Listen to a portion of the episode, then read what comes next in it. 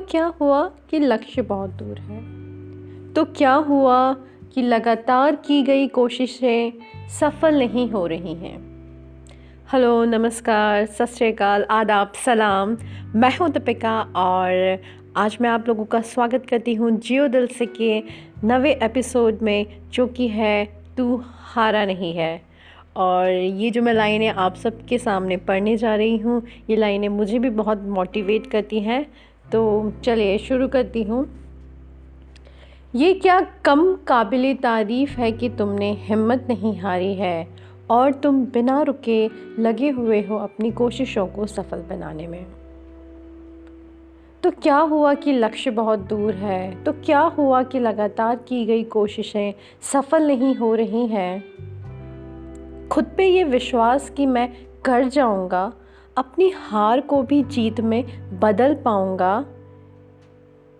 देता है एक विश्वास, एक हौसला, एक भरोसा आगे बढ़ने का।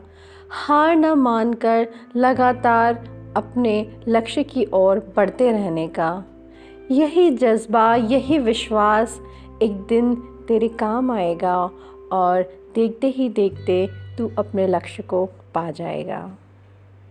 तो यही थी वो चंद पंक्तियाँ जब मैं डीमोटिवेट फील करती हूँ या जब मेरे सामने ऐसी सिचुएशंस आती हैं कि जब लगता है कि हाँ हम तो हार गए हैं और शायद ये चीज़ यहीं पे ख़त्म हो गई है।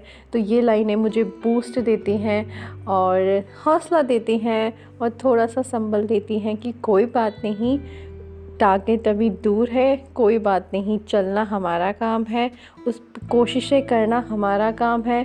तो जब तक वो लक्ष्य, वो टारगेट हम पा नहीं लेते, उस पर चलते रहना मेरे हाथ में है। तो अगर मैं पहला स्टेप ही हार जाऊँगी तो आगे वाली सीढ़ी, आगे वाला स्टेप मेरे लिए ऑटोमेटिकली वो रास्ता बंद हो जाएगा। तो आप सभी लोगों से बस इतना सही कहना चाहूँगी कि आ, कोई बात नहीं फेलियर्स और जो भी कठिनाइयाँ आती हैं कॉम्प्लिकेशंस आती हैं उन सब चीज़ों से हार मत मानिए उदास मत होइए। ठीक है बुरा लगता है और अच्छा नहीं लगता कि इतनी सारी मेहनत करने के बाद जब रिज़ल्ट्स हमारे फेवर में नहीं आते हैं, लेकिन यही वो टेस्टिंग टाइम होता है अपने आप को प्रूव करने का कि हम उस सिचुएशन को कैसे हैंडल कर रहे हैं। तो बी काम बी पेशेंट और ट्राई करते रहिए। मैं मिलती हूँ अपनी अगली कविता में। तब तक अपना ध्यान रखिए। Take care